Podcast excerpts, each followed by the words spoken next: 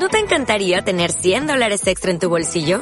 Haz que un experto bilingüe de TurboTax declare tus impuestos para el 31 de marzo y obtén 100 dólares de vuelta al instante. Porque no importa cuáles hayan sido tus logros del año pasado, TurboTax hace que cuenten. Obtén 100 dólares de vuelta y tus impuestos con 100% de precisión. Solo con Intuit TurboTax. Debes declarar para el 31 de marzo. Crédito solo aplicable al costo de la presentación federal con TurboTax Full Service. Oferta sujeta a cambios o cancelación en cualquier momento. El cierre de los 35 del IBEX.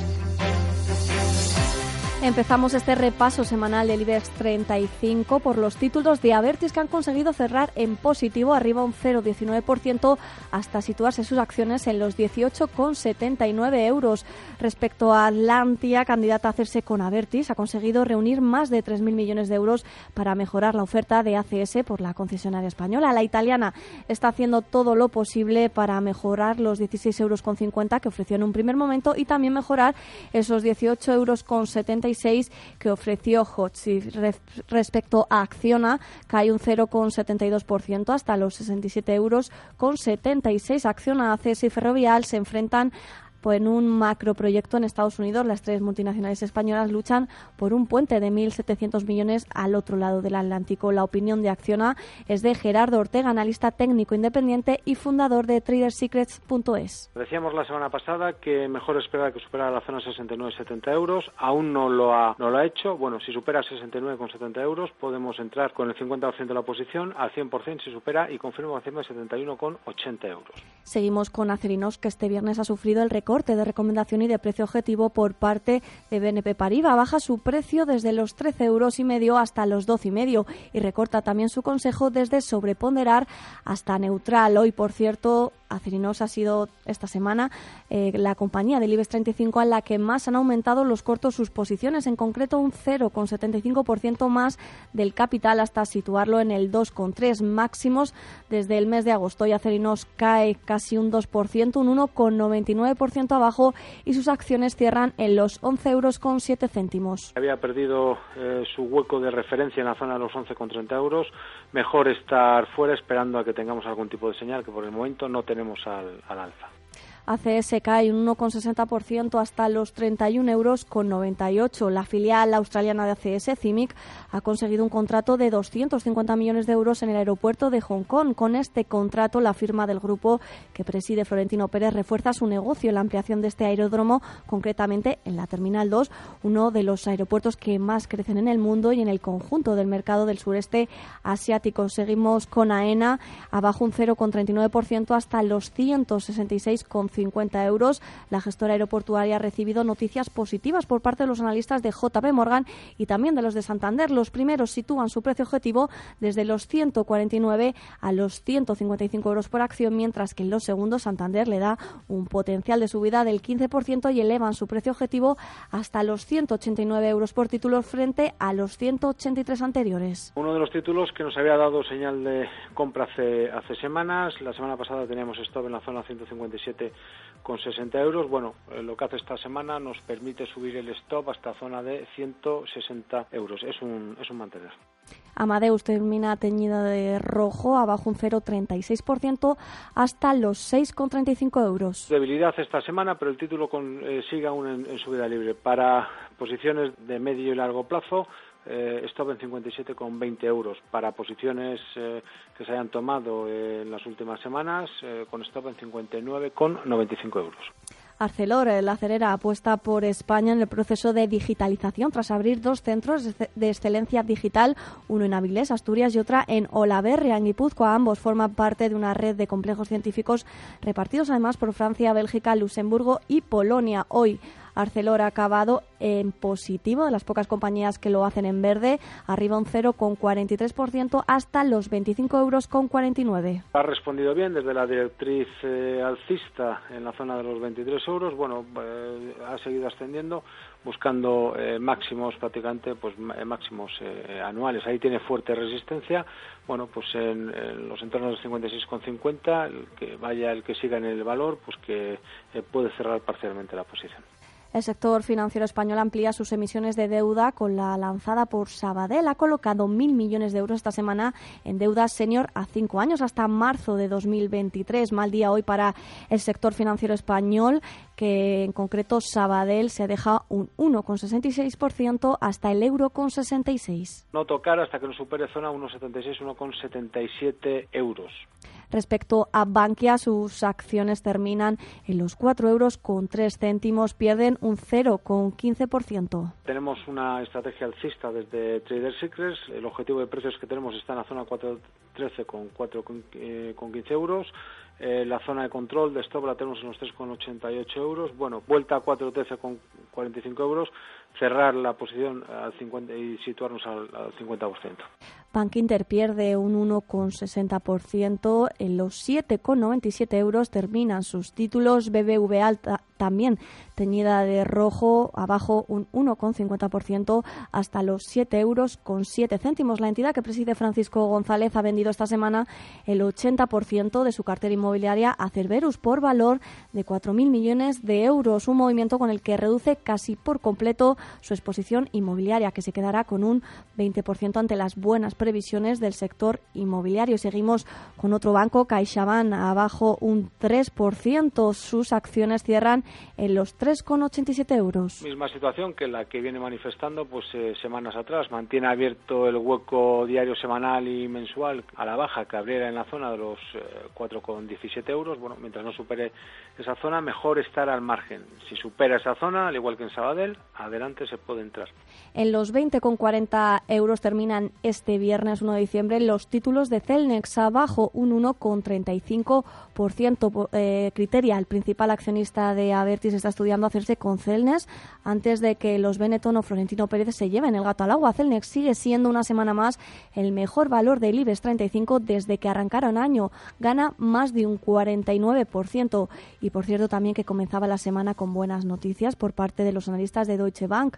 Elevan su valoración sobre la compañía hasta los 22 euros por acción desde los 21 euros y medio anteriores. Día ha sido el mejor valor del selectivo hoy. Se anota ganancias del 3,52% hasta los 4 euros con 9 céntimos por acción. Tenemos una estrategia alcista también abierta desde Trader Secrets y lo hemos manifestado también desde estos mismos eh, micrófonos. Todo precio por debajo de los 4 euros hasta 3,66 euros es compra, sigue siendo compra, era compra. Bueno, esta semana ha marcado mínimos en, en 3,86, ha dado una nueva oportunidad, como también hizo la semana pasada, para cerrar prácticamente el máximo de la semana. Bueno, se puede ver la estrategia en Trader Secrets, donde tenemos también recuentos de ondas. Turno para los títulos de Nagas también en rojo, abajo un 0,41% en los 24,55 euros por acción. Muy lateral eh, toda la semana, al igual que los últimos meses, está entre los 26 y los 20 euros. Bueno, usted, si estamos dentro del valor, es verdad que no ofrece ninguna amenaza por la parte de abajo, eh, porque no presiona el título a la, a, la, a la baja, pero no es menos cierto que tampoco avanza mejor estar fuera del valor por si hubiera cualquier eh, eh, venta, pues poder volver a, retomar en precios cercanos a los 20 eh, euros. Malas noticias para Endesa. Credit Suisse ha recortado hoy el precio objetivo hasta los 20 euros y medio desde los 20,80 anteriores, pero aún le ve un potencial, dicen, del 10%. También hemos conocido que Endesa ha renunciado a comprar Renovalia, propiedad del fondo Cerberus, y abre camino a candidatos como Repsol, ya que la petrolera quiere diversificar la actividad en el sector de renovables y presentará su plan estratégico la próxima primavera de 2018. Respecto a Endesa, que ha cerrado en los 18 eh, euros con 56, pierde un 0,93%. La opinión es de Gerardo Ortega, fundador de TraderSecrets.es. Misma situación que la semana pasada, solo precios por encima de 19,90 con 80, 19,90, 19,80 euros invitarían a, a, tomar posiciones. De momento está en la parte baja del rango y eh, sin ningún signo de fortaleza. Es verdad que tampoco cae, pero eh, estaríamos perdiendo el tiempo. Ferrovial pierde un 1,73% hasta situarse sus títulos en los 18 euros con 17 y en los 18,63 acaba también gas natural con recortes del 0,77%, también recortes para grifos del 2,08% hasta los 23,82 euros. Iberdrola también cayendo, ha caído un 1,44%. En los 6 euros con 57 acaban sus acciones. La eléctrica está mirando con lupa, por cierto, si la la gestión de Siemens contraviene su alianza en Gamesa mientras crece la preocupación por los vaivenes financieros y bursátiles del fabricante eólico. Fuentes del sector señalan que Iberdrola está estudiando todo tipo de escenarios jurídicos antes de decidir cuál será el siguiente paso. Misma situación que lo que comentamos la semana pasada, algo muy parecido a lo que tiene Nagas. Está entre los 6,25 euros y, y los eh, 7,10 eh, euros, muy lateral. Toda esa zona es máximos de todos los tiempos. Bueno, pues eh, eh, el título hace meses que no eh, avanza, es verdad que no cae, es verdad que tampoco sube, mejor estar fuera y esperar a que supere esa zona de los 7,10, 7,15 euros. Inditex pierde medio punto porcentual, la textil gallega acaba en los 29,57 euros. Esta semana por fin da algún signo de eh, fortaleza, al menos de, de rebote. En los plazos más amplios de la tendencia, de momento no es nada atractivo. Eh, aprovechar rebotes para eh, estar fuera del, del, valor. Y seguimos con el peor valor del parque español este viernes. Ha sido Indra. El mercado penaliza a la compañía tras esa presentación que la hizo ayer de su plan estratégico que según los analistas no ha convencido, ni siquiera anima la vuelta a su política de dividendo. El problema de Indra para los expertos sigue siendo la falta de ingresos. En concreto, su plan estratégico, además de retomar esa política de dividendos, como decíamos, agrupará sus actividades de tecnología de la información en una filial en la que tendrá el 100% del capital y con la que pretende mejorar la orientación a resultados y generar flexibilidad. Esta semana Indra recibía también malas noticias por, parto, por parte de Banco Sabadell.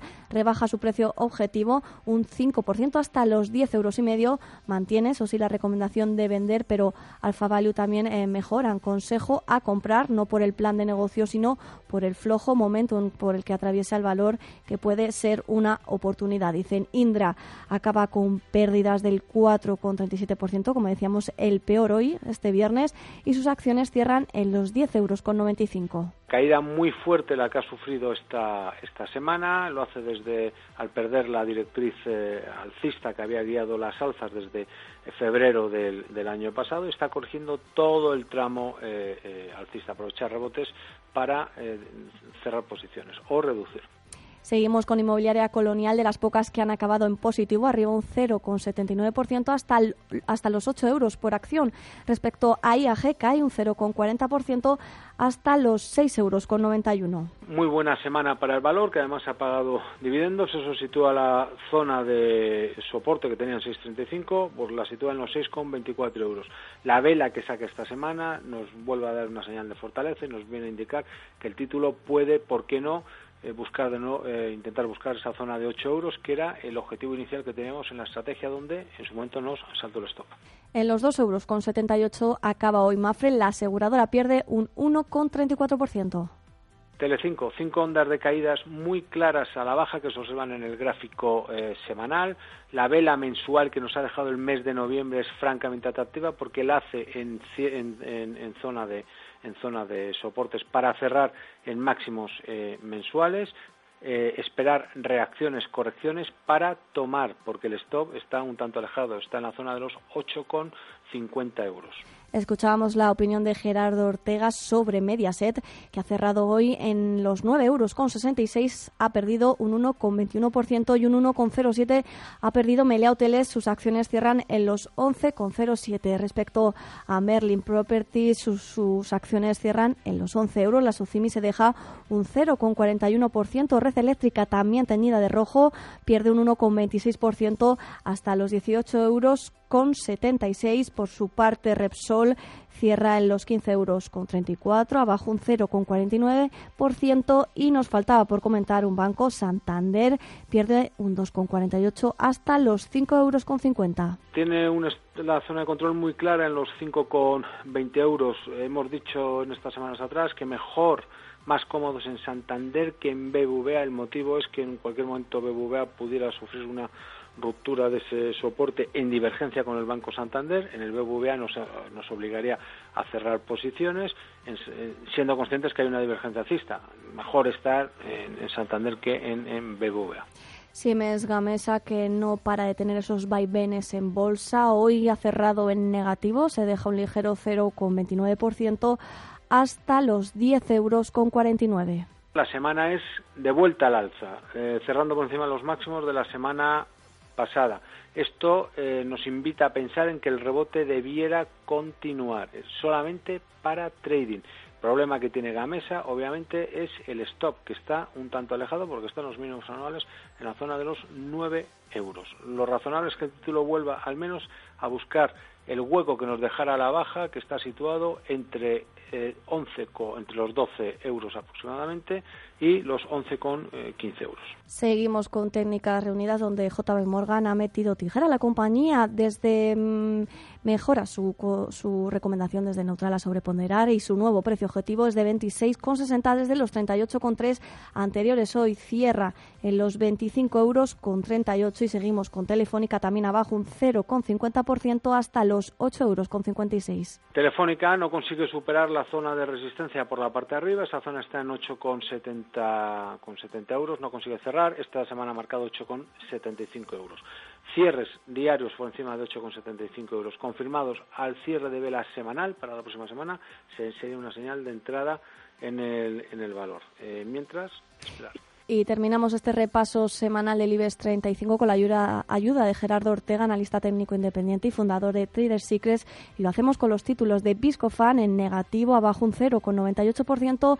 Cierran sus acciones en los 53,29 euros.